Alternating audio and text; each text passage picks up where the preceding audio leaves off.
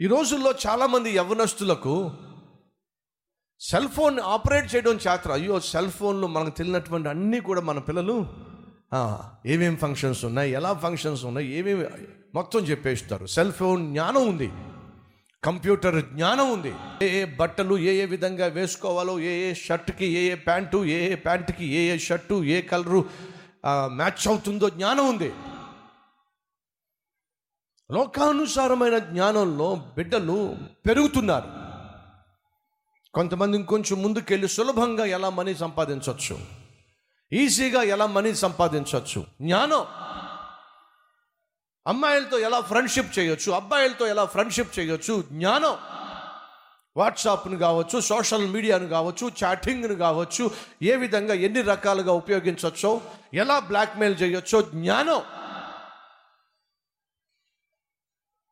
ఆ అమ్మాయి తన ఫ్రెండ్ అడిగింది, నీ వయసు పట్టుమని పద్దెనిమిది సంవత్సరాలు లేవు, నువ్వు రాత్రి పదకొండు గంటలకు పన్నెండు గంటలకు హాస్టల్కి వస్తున్నావు, అబ్బాయితో తిరిగి వస్తున్నావు, ఏమిటా ఇదే? పొరపాటును నువ్వు ఒకవేళ గర్భం ధరిస్తే ఏ విధంగా నీ జీవితాన్ని ఫేస్ చేస్తావే, ఏ విధంగా నీ తల్లిని తండ్రిని ఫేస్ చేస్తావే, నీకేమైనా అర్థమవుతుందా అని తన హాస్టల్ మేట్ అడిగితే ఆ అమ్మాయి అంటుందట, పిచ్చిదానా, నేనేమైనా అంత తెలివి తక్కువదాని అనుకుంటున్నావా? గర్భం రాకుండా ఏం చేయాలో, ఏ ఏ మెడిసిన్స్ వాడాలో, ఏ ఏ ట్యాబ్లెట్లు వేసుకోవాలో నాకు బాగా తెలుసులేవే. సిగ్గు లేదు? పద్దెనిమిది సంవత్సరాల వయసులో ఉండాల్సిన జ్ఞానం ఏమిటి? ఎలా చదువుకోవాలి, ఎలా మంచి మార్కులు సంపాదించాలి, ఎలా తల్లికి తండ్రికి చేదోడు వాదోడుగా ఉండాలి, వారి గౌరవాన్ని మర్యాదను ఏ విధంగా కాపాడాలి, ఈ జ్ఞానానికి పోయి ఎలా ప్రార్థన చేయాలి, ఏ విధంగా పాపాన్ని జయించాలి, ఏ విధంగా శోధనలు జయించాలి, ఈ జ్ఞానం పోయి ఈరోజు అబ్బాయిలు అమ్మాయిలు ఏ స్థాయికి వెళ్తున్నారంటే గర్భం రాకుండా ఏం చేయాలి, రోగాలు రాకుండా ఏ జాగ్రత్తలు తీసుకోవాలి. ఉన్నారా మన మధ్య? శరీర ఈచ్ఛల విషయంలో జ్ఞానం, పాపిష్టి పనులు తెలివిగా చేయడంలో జ్ఞానం, భర్తను మోసం చేయటంలో జ్ఞానం, భార్యను మోసం చేయటంలో, దగా చేయటంలో జ్ఞానం, అన్యాయంగా అక్రమముగా సంపాదించడంలో ఎత్తులకు పై ఎత్తు వేసే జ్ఞానం. ఉన్నారా మన మధ్య? జాగ్రత్త, అది నిన్ను నీ జీవితాన్ని నాశనం చేస్తుంది, నరకానికి ఈడ్చేస్తుంది. మర్చిపోదని ప్రభు పేట మనవి చేస్తున్నాను. ఆత్మీయ విషయంలో జ్ఞానం, దేవుని వాక్యం విషయంలో జ్ఞానం. కానీ ఈ రోజులో చాలామంది యవ్వనస్తులకు బైబిల్లో ఎన్ని పుస్తకాలు ఉన్నాయో తెలియదు, రక్షణ అంటే ఏమిటో తెలియదు, పాపక్షమాపణ అంటే ఏమిటో తెలియదు, ఎందుకు బాప్తిసం తీసుకుంటున్నారో తెలియదు, ఎందుకు దేవుని సన్నిధికి వెళ్ళాలో తెలియదు.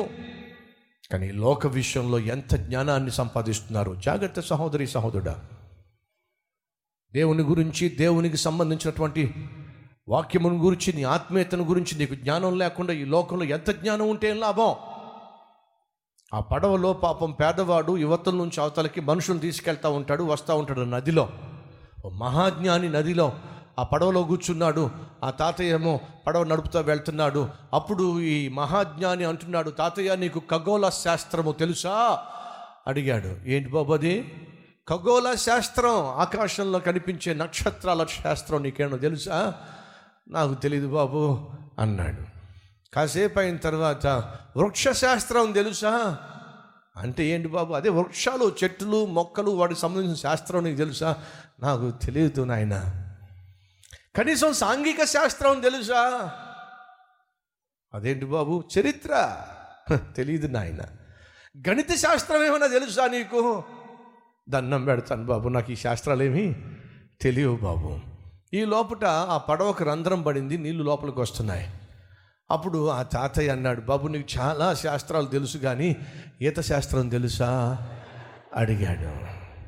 ఏ శాస్త్రం అట? ఈత శాస్త్రం తెలుసా? అదేం శాస్త్రం తాతయ్య అన్నంట. అప్పుడు చెప్పాడట, నిన్ను ఇప్పుడు రక్షించేది ఆ ఒక్క శాస్త్రమే నాయన. పడవ మునిగిపోబోతుంది, నీ ఖగోళ శాస్త్రం, నీ సామాన్య శాస్త్రం, నీ గణిత శాస్త్రం, సాంఘిక సాంఘిక శాస్త్రం కాదయ్యా నిన్ను రక్షించేది. ఈత శాస్త్రం తెలుసా నీకు? తాతయ్య ఏమో చక్కగా ఈత శాస్త్రం తెలుసు కాబట్టి నీళ్ళలో కురికాడు, కాపాడుకున్నాడు ప్రాణాన్ని. వీడికి అన్ని శాస్త్రాలు తెలిసిన తనను తాను రక్షించుకునే శాస్త్రం తెలియక చచ్చాడు. ఈ లోకంలో నీకు చాలా శాస్త్రాలు తెలుసు, కానీ నా ప్రశ్న, పరిశుద్ధంగా జీవించే శాస్త్రం తెలుసా? నీతిగా జీవించే శాస్త్రం తెలుసా? సమాధానంగా జీవించే శాస్త్రం తెలుసా? పరలోకానికి వెళ్ళే శాస్త్రం నీకు తెలుసా? ఇతరులను క్షమించే శాస్త్రం నీకు తెలుసా? అది కేవలం నా ప్రభు అయిన యేసుక్రీస్తు ద్వారా మాత్రమే సాధ్యమవుతుంది.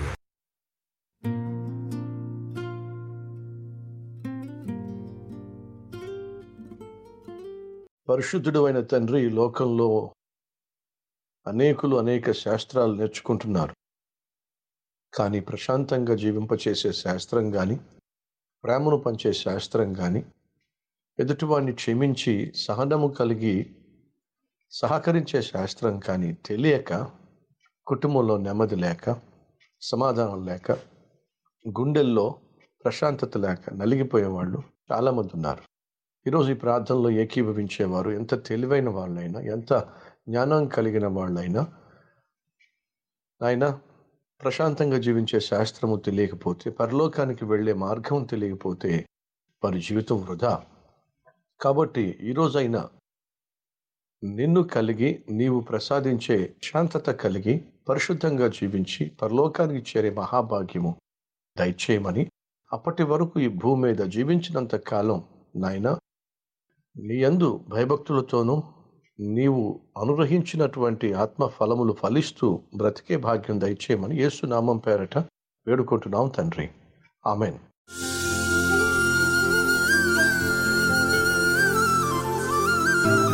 ఈరోజు వాగ్దానం, అతడు నాకు మొర్రపెట్టగా నేను అతనికి ఉత్తరమిచ్చేదను, అతడు నాకు మొర్రపెట్టగా నేను ఉత్తరమిస్తాను. ఈరోజు మొరపెట్టే ప్రతి ఒక్కరికి దేవుడు జవాబిస్తానని చెప్పి అంటున్నాడు. కీర్తన తొంభై ఒకటి పదిహేనవ వచనము.